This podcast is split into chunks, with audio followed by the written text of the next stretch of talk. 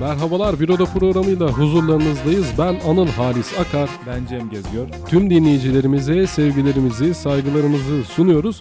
Bugün e, Büroda programını gerçekleştiriyoruz. Yani istişare bölümümüzde değil, saf Büroda e, Cem'le baş başa programımızı gerçekleştiriyoruz. Çünkü e, son e, 3-4 bölümdür istişare bölümlerimizde kıymetli konuklarımızı ağırlamıştık stüdyomuzda. Evet Sayın Özlem Kurular Benli, Erdal Şahan, Onur Cingil, Amil Faruk Gezen ve Türkan Akün'ü konuk etmiştik. Zaten podcast'imizi takip eden dinleyicilerimiz bilir.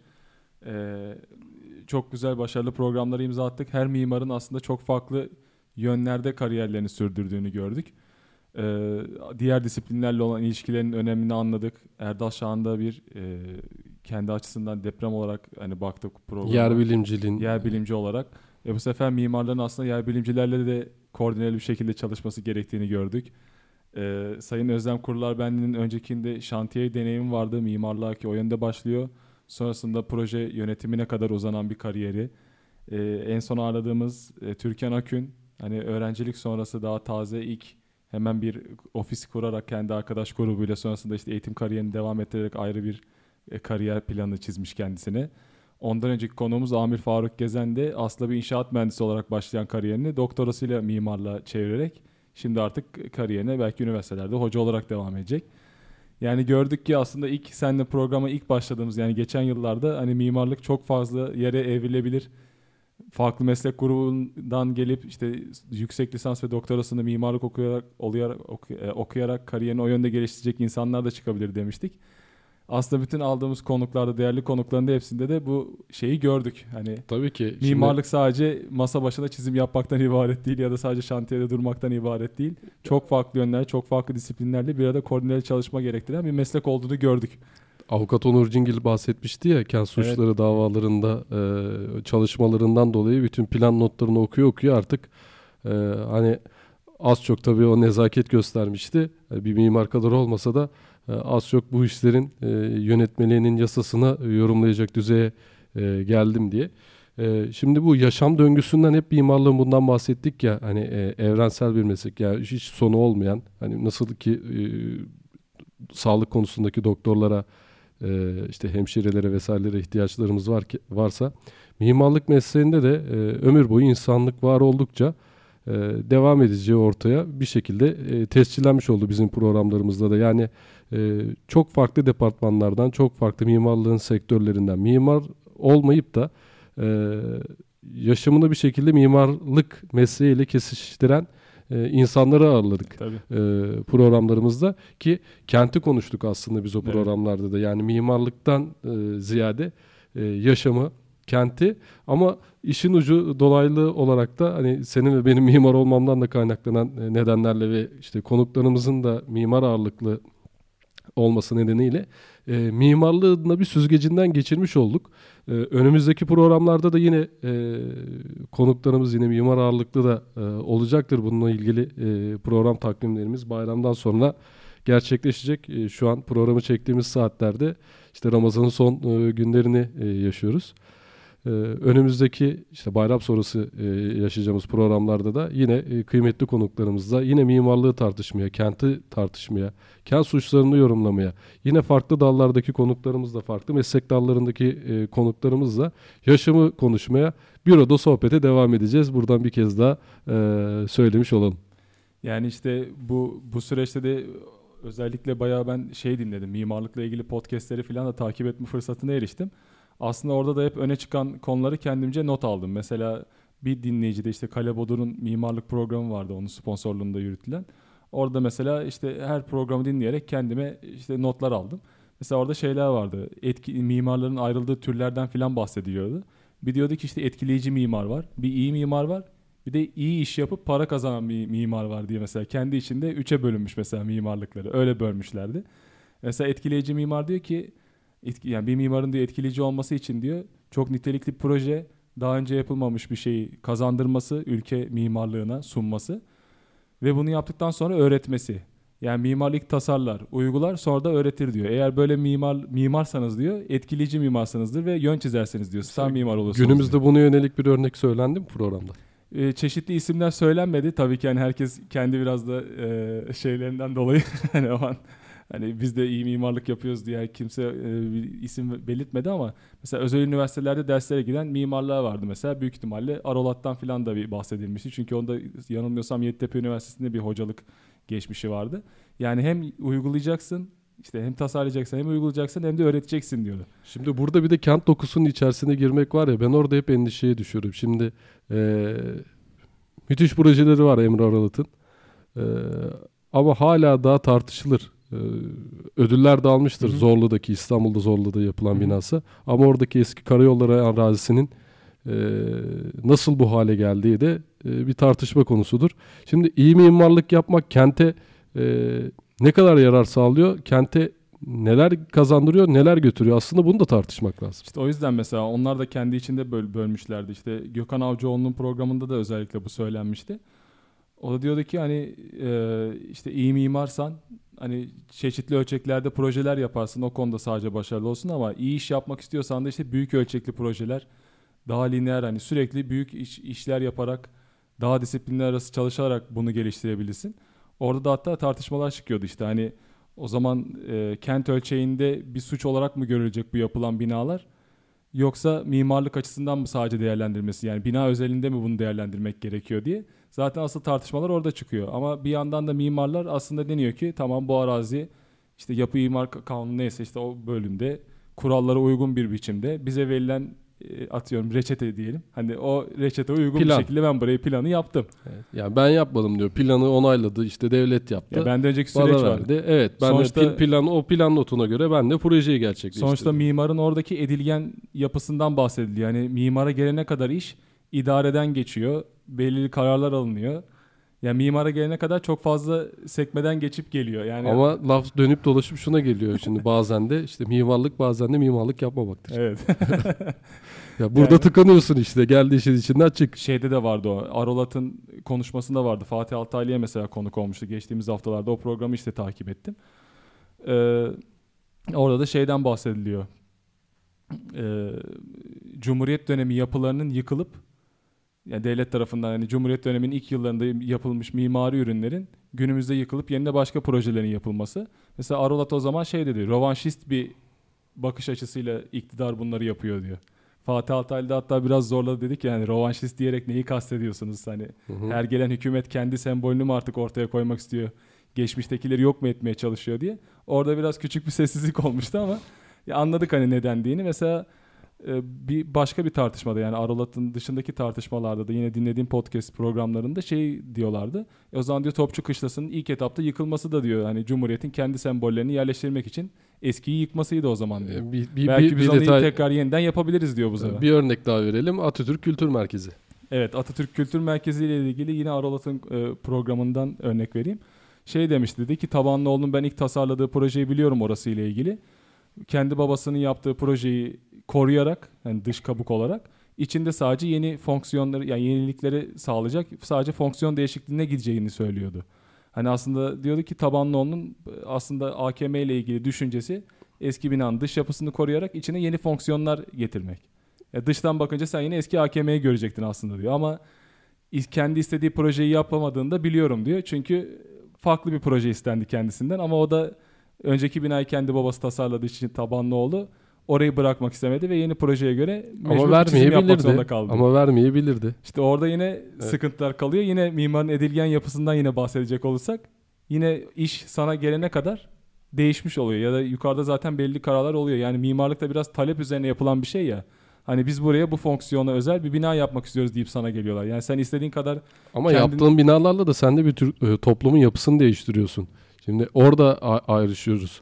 Ee, tabii ki şimdi bir sonuçta bir e, devlete arkanın istediği bir e, proje söz konusu olabilir. İşte plan notlarının, yönetmeliklerin e, izin verdiği ölçülerde binanı ger- geç, e, gerçekleştireceksin ama hep böyle e, aydın meslek ve mimarlığın aydın tarafı olarak övünürüz ya. E, şimdi mimarlar yaptığı yapılarla, e, binalarla işte çalıştığı plazalarla iş yerindeki insanların işte yaşamlarını sürdürdükleri evlerdeki tasarımlarıyla insanların hayatını kolaylaştırır ya da hayatına yön veren e, bir meslek dalıdır e, aynı zamanda mimarlık. Bu orada çelişkiye düşmüş oluyor. Şimdi sen orada bir baskı unsuru içerisinde farklı bir bina e, tasarımı gerçekleştiriyorsun. Şimdi bu sefer ister istemez toplumu e, farklı bir noktada yönlendirmiş oluyorsun. İşte burada da şey sonucu ortaya çıkıyor. Mimarlık hem politik hem de insani yaşamın yansımasıdır. Hani hem politikanın o dönem kim iktidardaysa Ama bunu Hem geçmiş yapılarda görüşlerini- görebiliyor muyuz mesela? Mimar Sinan yapılarında da çok böyle e, talepler gelmiştir ya işte atıyorum padişahlardan okuruz şeylerde e, tarih kitaplarında yer alır. İşte şu kadar saatte bitecek, şöyle olacak, böyle olacak. Hatta bir e, caminin işte e, ses izolasyonunu kon- kontrol ederken ki e, Sinan'ın oradaki e, hareketleri padişah tarafından garip bulunur vesaire böyle tarih kitaplarında yazılan anekdotlar vardır. Ama işte Mimar Sinan o şeyleri dik durmuş ve e, sonuna kadar mücadele edip e, bu yapıları günümüze kadar e, kazandırmıştır. Hala daha eserleriyle e, yüzyıllar geçmesine rağmen övünüyoruz. hatta onun adına ödüller de veriliyor. E, tabii E, ama e, bundan 100 yıl sonrasını düşündüğümde bu yapılara e, aynı işlevi, aynı değeri gösterebilecek miyiz? Ben bundan emin değilim. Ya işte ya dediğim gibi işte hem politik yansıma oluyor hem de insan hayatının değişen şeyleri artık mimarlığın ürünlerine yansımış oluyor. Mesela atıyorum Adnan Menderes döneminde de işte vatan millet caddelerinin yapılması 50'li yıllarda bütün aslında tarihi yarımadayı kilitleyen bir durumdur o. Bütün oranın akışını sınırlayan bir yapılaşmaydı. Eski tarihi eserler işte Karaköy'deki bir caminin adalara götürülmesi vardı ya hep o örneği veririm. Ya Karaköy'deki camiyi söküyorlar yerinden olduğu gibi bir gemi vasıtasıyla adalara götürmeye çalışıyorlar ve cami yani götürdükleri şey denize batıyor mesela. Yerin altında şu an Marmara Denizi'nde bir cami var aslında. yani ben bunu ilk okuduğumda inanmamıştım ama mesela o dönemde yanlış yapılan bir uygulama.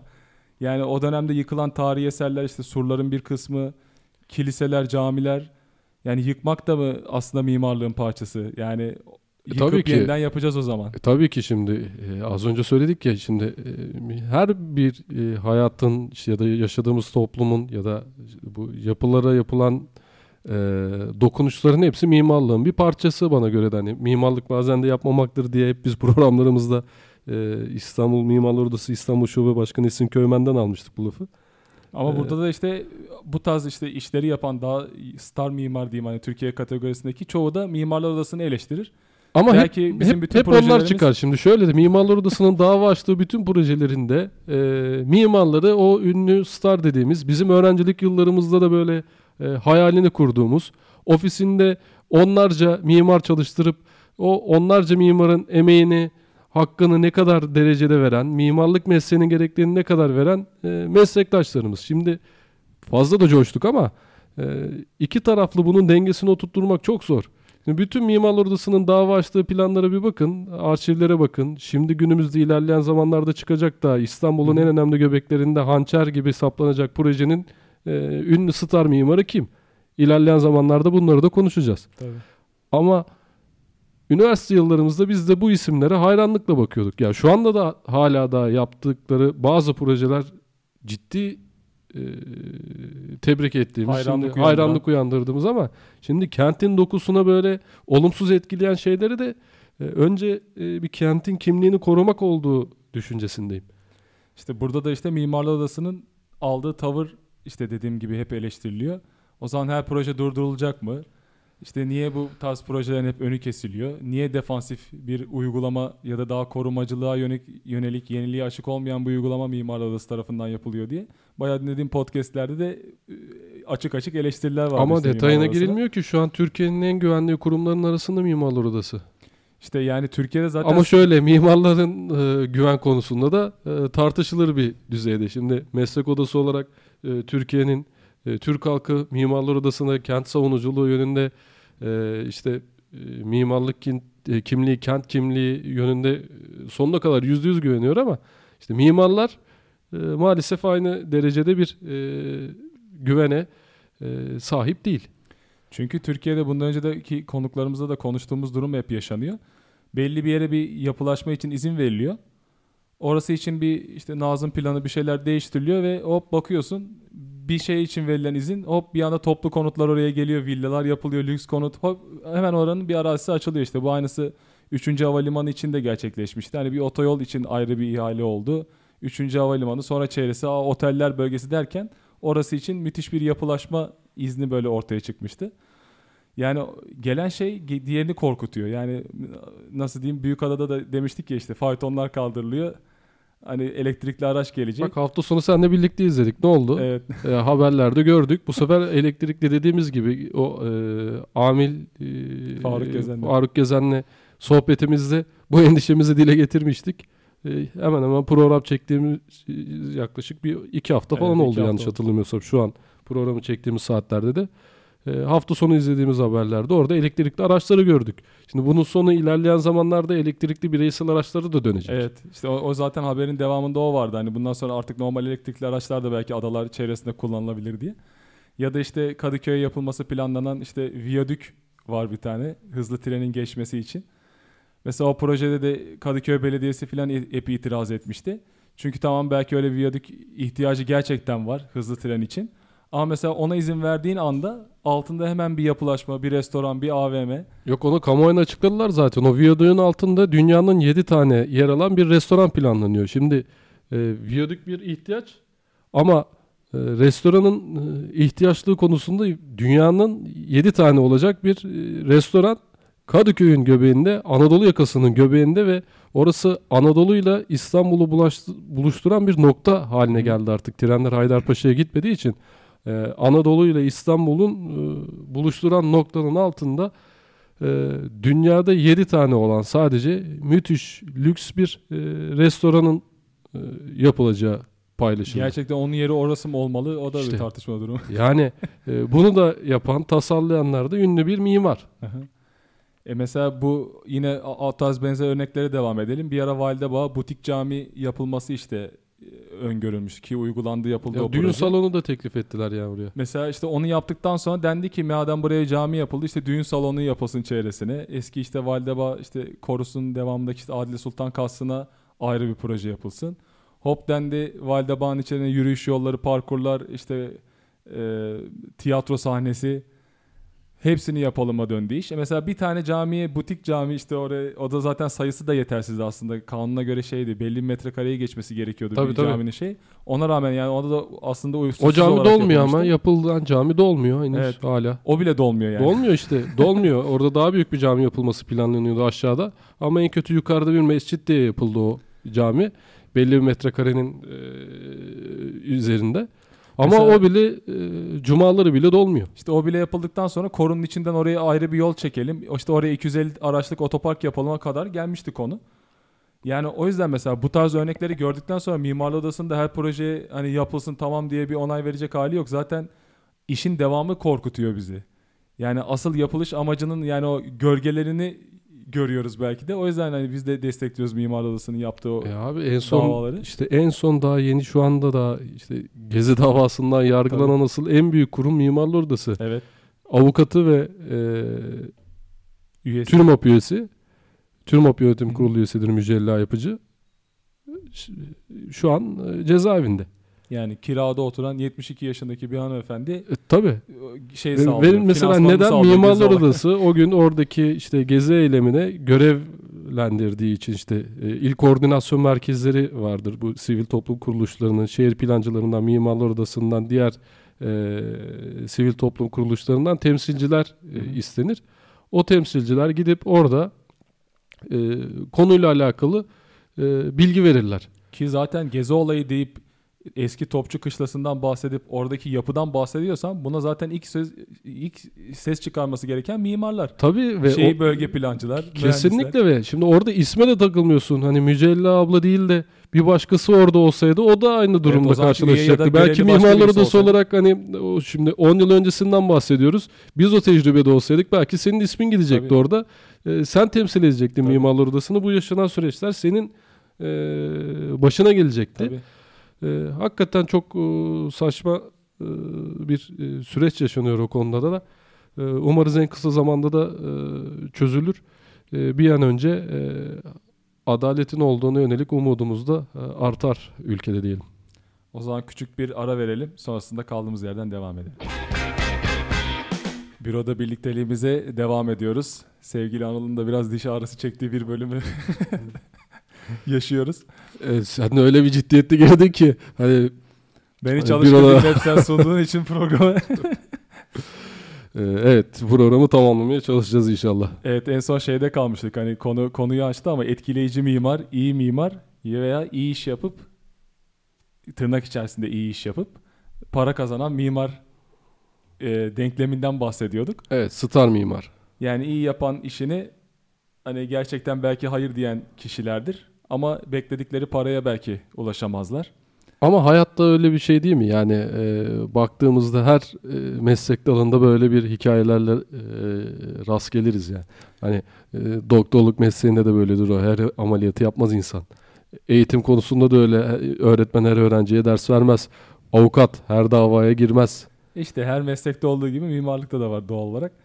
Ee, bir de iyi iş yapan mimarlardan işte dedik. Hani sürekli proje üretip hani ölçeğine göre belki de hatta o da bir başka bir tartışma konusudur sektörde.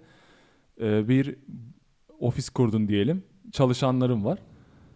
Sürekli aynı çalışan sayısını yani kapasiteyi sürekli aynı şekilde koruyup benzer ölçeklerde proje alıp iş mi yapmak daha iyi mimarlıkta? Yoksa küçük ölçekte proje aldın belli bir dönem o sırada işte çalışanı işten çıkarma gibi maalesef yaşanacak süreçler, küçülmeye gitme ya da büyük ölçekli projeler alıp belli dönemlerde daha farklı ofislerle birlikte koordineli çalışıp çalışan sayısını arttırma. Yani neye göre evrilmesi lazım diyorlar mimarlığın. Yani sürekli aynı kapasiteyi koruma mı, gerektiğinde büyüme mi, gerektiğinde küçülme mi diye. Ee, bu mesela büyük bir tartışma konusu şu anki ofislerde. Çünkü artık geçenki bölümlerde de konuştuk konuklarımızla bir mimar projeyi sıfırından alıp tasarımından 3 boyut animasyonuna kadar uygulama projesini sana paket halinde sunabiliyor. Yani bir haftada bir kişi bütün programlara hakimse kullanacağı mimarlık hı hı. programlarına sana bütün paketi sunabiliyor. E o zaman ben niye fazla mimar çalıştırayım diyebiliyorsun. Ya da bu ofislerin bulunduğu yerler eğer ofis başka kiradaysa artan gelirler işte elektrik, SGK ödemeleri biliyorsun işte asgari ücret arttı. Ona göre e, her ofis sahibi, büro sahibi kendi çalışanlarına ayrı bir şekilde zam yapmak zorunda kaldı. %40, %50, hı hı. %70 belki de. Ya da belli bir yıl periyodunda Mart ayında diyelim zam yaptı. Belki şimdi Haziran ayında zam yapacak bazı firmalar. Yani bütçeleri el verdikçe. E bu da belli bir çapta büyümeyi, büyük ölçekte proje yapmayı gerektiriyor. E bu sefer o dengeleri nasıl kuracak? kendine yeni bir eleman mı alacak yoksa dışarıdaki elemanlar ya dışarıda evinden home office çalışan insanlarla mı birlikleri kurup bir proje üretecek? Yani mimarlık aslında dediğim gibi belli bir standart yakalayıp hep aynı tarzda projeler üretmek mi yoksa büyük ölçek küçük ölçeğe göre kendi değiştirmek mi? Ama mimarlığın eğitim dalında da hep böyle bir ekip e, ruhu e, aşılaması vardır ya. Evet. E, ya bu işlerde Tabii ne kadar e, o da maddiyata bağlıdır senin de bahsettiğin gibi. Çünkü bunun içerisinde çok farklı doneler var ama e, ne kadar ekip arkadaşlarınız çoğaldıkça ya da bir o tartışma ortamı büyüdükçe e, daha çok olumlu işler çıkıyor gibi mimarlık dalında özellikle. Çünkü tasarım, hayal gücü, işte soyut kavramlar ve herkesin farklı doneler kattığı, özellikle e, farklı kesimlerden insanlar büyük projelerde bir arada çalışıyorlarsa müthiş bir e, harmanlama dokusu çıktığını bazı proje örneklerinde görüyoruz. Ama e, dönüp dolaşıp her şey maddiyata bağlanıyor. İşte maddiyata bağlanıyor ve şu an işte değişen koşullarda yeni düzene ayak uydurmak için dediğim gibi belki bazı işleri başka gruplara taşere edip sen sadece işin yönetim kısmına geçebiliyorsun mimarlık ofisi olarak. Çünkü bazı mimarlar şeyi savunuyor. E, mimarlık zaten işte imal etmekten geliyor yani üretmek ve işin başında olmak. Yani 1990'lara kadar ya da işte dijital hayat günümüze girene kadar mimar aslında işin hem tasarımcısı hem de şantiyede işin başında durup iş bitiren insandı. Ama şimdi o biraz proje yöneticiliğine kaydı. Ya da işte inşaat mühendisleri falan. Hani onlar biraz daha devreye girdi. Mimar sadece tasarım ve biraz işin bürokratik bu ya. uygulamaları kabul ettirme, idareyle iletişim haline gelen kısma evrildi. Mimarlık mesleğinin e, alanına zaten dalmayan kalmadı. Her meslek grubu iş mimarlar, e, şehir plancıları, inşaat mühendisleri buradan diğer meslek grubundaki dinleyicilerimiz alınmasın ama e, şimdi program aldığımız konuklarda da biz bunu Hı. gözlemledik. E, ben şu ana kadar e, mimar olup da inşaat mühendisi dalında bir e, mesleki kariyerine devam etmek isteyen bir kişiye rastlamadım. Ya da mimar olup işte şehir plancılığına e, yönelik e, bir meslek kariyeri hedefleyen e, çok nadir. Biraz iş mimarlarda hani o da tasarım evet. yönünden e, ama orada e, eğitim alanından da birçok ortak nokta olduğu için o kabul edilebilir bir şey ama Şimdi mühendislerin de son zamanlarda e, gözlemlediğimiz nokta Şimdi mimarlık dalına da oldukça bir e, kayma söz konusu. Hı hı. E, zaten mimarlık mesleğinin de e, kendine yetecek bir e, pazarı, bir bütçesi e, olmadığı için bu da e, bir çelişkiler doğuruyor iki bu önümüzdeki dönemlere yönelik. İşte yani burada da asıl sıkıntı şey zaten hani doks, e, 60'lı yıllarda ya da işte 70'li yıllarda birinci köprü yani İstanbul özelinde örnek vereyim. E, mimarlar kendi yine proje üretiyorlar. Hatta o dönemde dediğim gibi yani o yıllara kadar yani bu kentleşme hani köy, köyden kente göç olana kadar İstanbul'daki durumdan bahsediliyordu işte. Yani, yani programı şimdi hatırlayamadım dinlediğim program ama şey deniyordu. Yani mimarlar o yıllarda 70'li yıllarda filan hani projesini kendi çiziyor şantiyede kendi duruyor. Ne şimdiki gibi böyle pafta, haftalarca detay projeleri hiçbir şey yok. Neredeyse böyle şu an avan proje gibi bir teslim süreci ve onun şantiyelerde uygulanması. Yani mimar işin tasarım kısmından son tuğla, son boya, son döşeme işte yapılana kadar işin başında tek o ilgileniyor. Ama sonrasında artan işte talep İstanbul özelinde özellikle Anadolu'daki e, nasıl diyeyim zengin tüccarların oğulları buraya gelip hani inşaattan hiçbir şey anlamayıp sadece ellerinde nakit olduğu için bir anda müteahhitliğe soyunan ve kentleşmeden bir haber olan bu insanların aslında mimarların bu insanlara muhtaç olmasıyla bambaşka bir müteahhitlik kavramı işte ortaya çıkıyor Türkiye'de. Ama bunu da bilgisiz insanlar yapıyor. Yani hiçbir şekilde inşaatla alakası olmayan insanlar. Ve günümüze kadar belki o müteahhitler artık şimdi biraz bilgileri vardır ya da en azından mimar olup biraz da parası olan ya da inşaat mühendisleri şimdi belki o müteahhitlik kısmını yapıyordur ama mesela mimarlar deniyor ki o bütün o bilgi, tecrübe ve işin başında durma kısmının büyük çoğunluğunu müteahhitler aldı. Mimarlar sadece proje tasarlamayla işte sınırlı kaldı ya da gerekli yasal izinleri alma, onları sunmayla e, kendisi tek başına projeye hakim olamıyor. Yani artık o iş mimarlıktan çıktı, proje yönetimlerine kaldı diye. Sadece bunlar için bile kurulmuş ofisler var yani Türkiye'de. Diğer dünyada da olduğu gibi. Ya aslında mimarlığın alanına gittikçe kısıtlanıyor. Mimarlar buna karşı gelmeli. Artık hani şeyi bölge planlama mı yapılacak? Orada da mimarlar olmalı. Heyette onlar da bir karar almalı. Yok zaten öyle bir zorunluluk var. İşte var ama onların sayısı iyice artmalı. Çünkü bu projeleri sonuçta üreten mimarlar deniyor mesela. Hani yeni düzende tekrar mimarlar söz sahibi olmalı her şeyde. Ya da diğer disiplinlere bu işler gelmeden daha tasarım aşamasında asıl o projeyi yapan mimar bütün sürece hakim olmalı deniyor. Şimdi orkestra şefi. Ha, aynen. Yani tekrar orkestra şefine tekrar mimarlar gelsin. Aradaki bütün o aracılar ortadan kaldırılsın tarzı böyle bir hafif ütopik bir e, fikir de var. Bu dinlediğim olaylarda ya da mimarların sesi olarak söyleyeyim. Ama bu ne kadar gerçekleşir? Yani herhangi bir iş yaparken arada kaç tane aracı isim oluyor? Tabii. E, ve en çok e, parayı da o aracı isimler kazanır. Ya bu futbolcu transferi gibi düşün. Hani, menajerlerin daha fazla kazandığı gibi. daha çok kazanması gibi. Asıl işi icra eden kişilerden belki kat ve kat sadece evet. arada bulunarak ya da iş paslayarak çünkü artık iş onlara gelmiş durumda oluyor. Çok sayıda mimar var. İşte en son konuk aldığımız ee, Türkan Akün. Yani Türkan Akün'de e, bunu konuşmuştuk.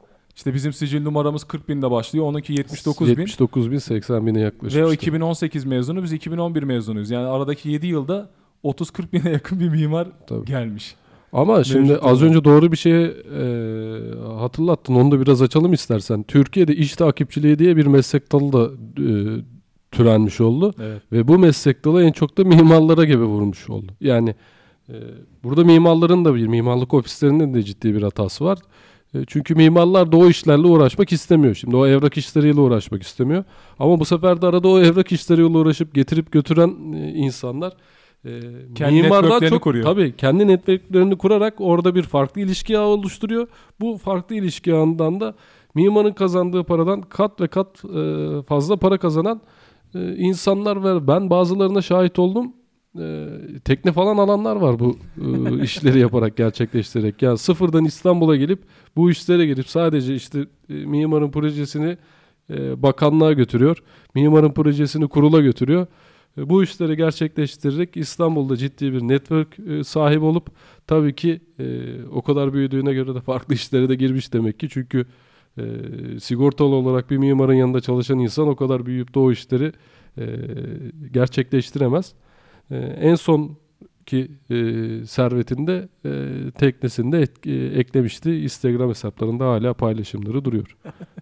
Yani, yani o yüzden işte mesleğimiz yani, adına üzücü. Yani geçmişten günümüze sadece mimarın hakim olduğu bir konu şu an e, dallanıp budaklanmış durumda işte. Hem hem aracılar hem işte işi sana paslayan kişiler hem senin iş yaparken mecbur kaldığın, görüştüğün kişiler, müteahhitler bile birbirlerine taşer ediyor bir sürü projeyi. Önemli olan şey oldu yani biz yeter ki bir iş alalım. Onu bir şekilde ya biz taşer ederiz birisine Tabii. en son bizim kontrolümüzden geçer biz yaparız. Ya önemli olan sürekli şey oldu biraz da ekonomik E, devlet şey- ihalelerinde sen de yakından tanıyorsun. Aha. Taşeronun taşeronun taşeronun taşeronu var yani. Kaç Evet. tane? Dört, dört tane e, kişiden şey yapılıyor ve dördü de para kazanıyor. Düşünsene mesela devletin uğradığı zarara. E tabi. E, devletin verdiği garantilerle de vatandaşın Evet. uğradığı zararlar da apayrı bir şey.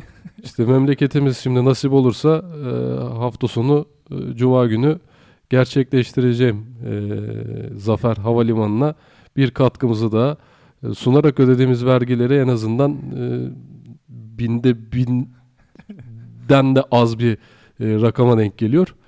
E, uçarak e, e, bir şekilde vergimizi ödeyeceğiz yani. Yani hakikaten şimdi düşündükçe her indiğimde o uçağa her bindiğimde e, aynı şey Zafer Havalimanı'nda Zafer Havalimanı'nda. Eğer şimdi indikten sonra da tek uçak zaten e, özel havalimanına inmiş gibi hissediyorum. Ve şeyler de var ya mesela e, Twitter'da artık alay konusu oldu biliyorsunuz Zafer Ya. Havalimanı. İşte bu da çok memleketim adına da üzücü. Ben Afyonkarahisarlıyım zaten yakından tanıyan dinleyicilerimiz bilir. Her e, bu tarz ekonomik olaylar olduğunda e, bu şekilde gündeme gelmekten e, ben bir Afyonkarahisarlı olarak rahatsız oluyorum arkadaş. İşte bu yüzden mesela bu tarz projelerin garanti verilme sürecinde hep bir bilir kişiler işte mimarlar artık kimse yani bu buranın kapasitesi bu bu kadar yolcu ya da artık bu geleceğe yönelik işte 5 yıllık kalkınma planları 10 yıllık hani oranın nüfusu ne olacak bilmem ne bunların aslında hepsinin yapıldığını görüyoruz ama bunların hepsi kağıt üstlerinde kalıyor işte hani oraya ne kadar müşteri gelebilir, kaç kişi kullanabilir, kaç yolcu kapasiteli yani kapasitenin bile kat be kat üstü bir Ama planlamayla Harika. yapılmıyor ki. Orada bak e, şimdi uçuş mesafelerinde baz alınmıyor. Şehre uzaklıkları baz alınmıyor. Şimdi plan Ya yapmak var, plan yani? yapmak var. Yani şimdi bu havalimanı e, Kütahya'ya 60 kilometre, Af, e, şey Afyon'a 90 kilometre. evet. Yani o zaman Pardon, Afyon'a 60 kilometre, Kütahya'ya 45 kilometre. Saatlerden karıştırdım. Yani e, böyle bir havalimanının işlevselliği konusunda zaten o zamanki öngörüler yani Afyonkarahisar yerel e, basını çok ses çıkarmıştı. E, o dönem bu e, projeye yönelik. Ama maalesef e, dikkate alınmadı. Şimdi işte sürekli Twitter'dan şeyi paylaşıyorlar. Bu hafta bu bugün hangi uçak inecek? Aa yokmuş uçak diye dalga geçiyorlar. Ya da işte Perşembe gününün programını çıkarmışlar. Perşembe günü hiçbir uçak inmiyor. Çarşamba günü hiçbir uçak yok. Salı günü yok. Tabii. bir Ya- hafta sonları falan var. Şimdi bir de Belçika'dan güya oraya bir e, uluslararası bir havalimanı firması Ya Ama- öyle şimdi bir fa- başka firmada e, Türkiye'deki diğer firmada e, şimdi sadece Türk Hava Yolları vardı. Hı hı. Şimdi Pegasus'ta e, uçuş tarihlerini gerçekleştireceğini Tamam ilan etti. belki çok fazla şey olacak ama zaten şu an talep yokken birisi kullanmıyorken Zaten şu an zarar zarara gitti zaten. Şimdi yaklaşık edecek şimdi. 6 yıl 7 yıl oldu o havalimanı yapılalı. 6 yıl 7 yılda e, o zararı artık çıkarması için böyle gerçekten yurt dışındaki diğer uçuşlarını havaalanına indirip oradan bir dağıtımının e, yapılması lazım. E, şu saatten sonra çok zor maalesef. Şimdi benzer sıkıntılar işte Çanakkale Köprüsü'nde yaşanıyor. Bu sefer herkes köprüyü kullansın diye feribot seferlerinin fiyatı arttırılmış galiba. yani her türlü bize yansıyor ve bunu çizen biri var, bunu uygulayan biri var, bununla ilgili taahhüt verilen kişiler var. Ama kaybeden bir halk var. E, tabii. Ya sürekli senin benim cebimden çıkıyor o para. Ben, ben bir de uçak parası da veriyorum yani. E tabii. Şimdi Uçak paraları da bilmek- 700 tabii. lira falan olmuş galiba. Aynen öyle. Ee, yani e, şaşıyorsun son e, son zamlardan sonra yani uçağa binmek lüks, arabaya binmek lüks, e, pazara çıkmak da lüks olmaya başladı maalesef. İşte böyle durumlarda da işte insanlar mesela e, tekrar konumuza dönecek olursak bizim meslek grubunda biraz kız, kızmalar oluyor. Sizin işte kendinize göre bir görüşünüz var, mimari üslubunuz var. Neden bu tarz projeleri kabul ediyorsunuz ya da neden işte size yakışmayacak projeler yapıyorsunuz ya da neden sizin bir mimari üslubunuz varken sizden talep edilene karşı çıkmıyorsunuz. İşte mimarlar odası karşı çıkıyor sonra da kötü çocuk oluyor. Ama bu dönemde de yani iş kabul etmeyen birisini bulmak da çok zordur. Yani altında çalışan birinin olduğunu düşün. Yani bin yüzlerce kişi belki çalıştıran büyük ofisler e o döngüyü nasıl sağlayacak? Yani ama bu şey gibi ya. Hani yani Ya çoğun, bu çoğunluk yansıma şimdi illa bak, bir şekilde geliyor. Şimdi bir kişinin cesaret ederek yapacağı işler değil bunlar. Yani dönüp dolaşıp ona geliyor. Şimdi sen diyorsun ki ya ben evime ekmek götüreceğim. Hadi ben yapmadım. İşte sen benden daha zor durumdasın. Sen o işe ihtiyacın var. Hı hı. Yapıyorsun diyorsun. Ama ben karşı dursam, sen karşı dursan, e, Ali karşı dursa, Veli karşı dursa e, bu işler e, biter yani. Ama işte öyle durmayacağını artık herkes bildiği için ya ki- kimseye aynı E, zihniyette olmuyor insanlar şimdi. değil. E, tabii şimdi o yüzden e, yani ben çok- kaçırırsam bu fırsatı başkası yararlanacak gözüyle bakıyor herkes Tabii. ne yazık ki yani. Hani bütün piyasanın ben böyle olduğunu inanıyorum. Sadece mimarlık piyasası da Yo, değil. Tabii artık öyle oldu. Ya baksana hani az önce konuştuk e, dava süreçlerini vesaireleri. İşte o yüzden bu yani ekonomik durum, ülkenin sürdürdüğü politika, iktidarın neyse ya her türlü yansıyor vatandaşa. E, vatandaşa yansıması bunun da sektöre yansıması anlamına geliyor. O yüzden bu dönemde seçici bir insan filan bulmak çok zor. E, yani bayağı büyük bir ekonomik bağımsızlık kazanan bir şey Ama var yine falan öyle lazım. insanlar ya. ya yine var öyle insanlar. Var Yani- ama işte yani bizim işte yüksek lisansta bir hocamız vardı. Büyük bir e, mimarlık firmasının hatta inşaat firmasının e, CFO'suydu. O girerdi dersimize. E, şey derdi mesela hani e, şimdi herkes e, büyük firmaları eleştiriyor. Reklam veren televizyona projeler işte atıyorum Ağoğlu'nun projelerini. Bu değil, o değil. Bilmem ne bir reklam vardı ya, hatırlıyor musun? Hı hı. Tam o dönemde işte o derslere giriyordum ben. Nerelerde şimdi A- Ağolu yok bak piyasadan silindi. Onunla ilgili bir bilgim yok. Bilgisi olan varsa bizim sosyal medya hesaplarımızdan bize ulaşabilirler. Bir dönem en son hangi faaliyetler yürütülüyor diye. bir dönem araba zincirleriyle böyle sosyete partileriyle e, bayağı gündemimizi işgal ediyordu. Bilmiyorum yani şu an ne durumdadır. da Vereceğim örnek onunla ilgili değildi. Hani insanlar onlara kızıyor. Bu niye, niye bu tarz projeler yapıyor? İşte kent suçu işleniyor. işte Fatih Ormanları'na yapılan projeler. Ama size bir rakam vereyim diyordu. Benim de bulunduğum firmanın da bazı projeleri eleştiriliyor. Kendilerinin firması da şeydi daha bu havalimanı olur mu olmaz mı diye tartışmaların olduğu dönemde o bölgeye büyük toplu konutlar yapan bir firmaydı. Hani benim firmam da eleştiriliyor bizim yaptığımız şeyler ama orada artık bize o şeylerin yapılacağını öngörüp kendi arsamız da vardı. Oraya yapıyoruz projeyi. Hani benim Hı hı. bir kent suçu işlemiyorum. Mevcut yasa yani yönetmeliğe göre bu proje yapıyorum. Herhangi bir ağaç kesmedim. Benim bunu yapma hakkım var. Çünkü ben orada o projelerin geleceğini öngördüm. Hani 20 yıl sonra orası şey genişler ama benim oraya yapacağım projede değer kazanır diyordu. Ee, ama diyordu ki çocuklar işte unutmayın bu reklam veren hani televizyonda gördüğünüz e, firmaların yaptığı projeler Türkiye'de yapılan projelerin sadece %18'i demişti. 2012 yılında 2013 yılında. E geri kalan %80 ne? Yani bizim gördüğümüz kent suçunu o zaman bütün firmalar işliyor diyordu. Hani Tabii. biraz da kendilerini aklamak gibi bir hani şey ya bakış açısı vardı. Ama diyordu ki tamam bunlar sadece sizin kızdığınız %18'lik bölüm. E geri kalan işte %90'ını falan kim yapıyor? %80'ini. E demek ki bunu yapan yerel herhangi bir firma ya da küçük bir ilin bir müteahhiti yani küçük bir ilde. E bu adam yapmıyor mu o zaman? Kent suçu işlemiyor mu? Onun İşte hatalı tabii, projesi tabii. yok mu? Ya Ona izin veren canım? idaredeki yine mimar, mühendis bilmem olmaz kim mı? değil mi? Olmaz mı işte bu tek bir kişiden kaynaklanan bir durum değil o. Yani Hani siz sadece görünür olana kızıyorsunuz. E geri kalan büyük kısma hiçbir şekilde tepki göstermiyorsunuz. Çünkü sizin de zihniyetiniz o yönde diyordu. İşte evin kentsel dönüşüme mi girecek? E sen çoğunu istemiyor musun diyor. Soruyordu işte arkadaşı kaldırıyordu şeye. işte Senin çok evin var mı? Yıkılmak işte binan diyor 20 yıldan fazla mı? Fazla hocam. E ben diyor senin şimdi binanı yıktım. Yaptım diyor. 30 metrekare küçüldü evin.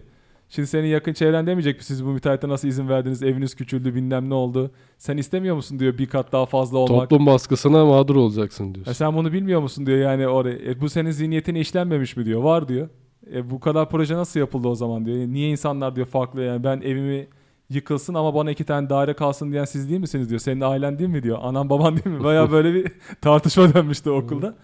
E düşününce doğru. Şimdi herkes de o zihniyet varken e mimarlık da talep üzerine yapılan bir şeyken e sana da bu taleple gelinmişken ve bütün yasalara uygun bir proje çizdiyken e bu sefer sen de buna ayak uydurmuş oluyorsun. Yine de Diyorum ya sürekli öyle bir döngü var. Yani sen kaçsan e senden isteyen zihniyet farklı. Yine de bu talepleri karşılarken temkinli olacağız.